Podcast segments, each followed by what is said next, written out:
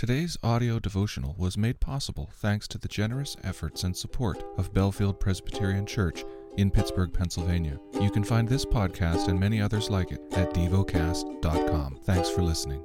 The lesson is from the book of Hebrews. Hebrews chapter 2. Therefore, we must pay much closer attention to what we have heard, lest we drift away from it. For since the message declared by angels proved to be reliable, and every transgression or disobedience received a just retribution, how shall we escape if we neglect such a great salvation? It was declared at first by the Lord, and it was attested to us by those who heard, while God also bore witness by signs and wonders and various miracles, and by gifts of the Holy Spirit distributed according to his will. For it was not to angels that God subjected the world to come, of which we are speaking. It has been testified somewhere. What is man that you are mindful of him, or the Son of Man that you care for him? You made him a little low, a little while lower than the angels. You have crowned him with glory and honor putting everything in subjection under his feet. Now, in putting everything in subjection to him, he left nothing outside his control.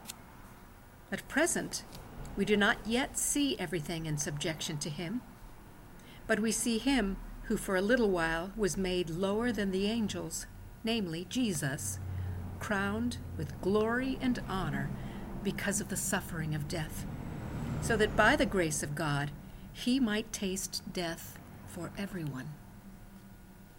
For it was fitting that he, for whom and by whom all things exist, in bringing many sons to glory, should make the founder of their salvation perfect through suffering. For he who sanctifies and those who are sanctified all have one source. That is why he is not ashamed to call them brothers, saying, I will tell of your name to my brothers. In the midst of the congregation, I will sing your praise. And again, I will put my trust in him. And again, behold, I and the children of God has given me. Since therefore the children share in flesh and blood, he himself likewise partook of the same things, that through death he might destroy the one who has the power of death, that is, the devil, and deliver all those who, through fear of death, were subject to lifelong slavery. For surely it is not angels that he helps, but he helps the offspring of Abraham. Therefore, he had to be made like his brothers in every respect, so that he might become a merciful and faithful high priest in the service of God to make propitiation for the sins of the people. For because he himself has suffered when tempted, he is able to help those who are being tempted.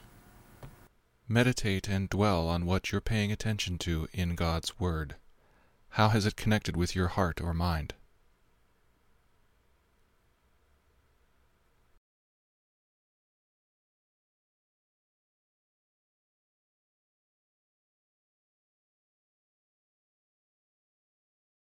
Pray to God freely about what has moved you today.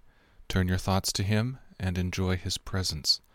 We offer the following as prayer topic suggestions for our shared environment, for missionaries near and far. Thank you for listening to DevoCast.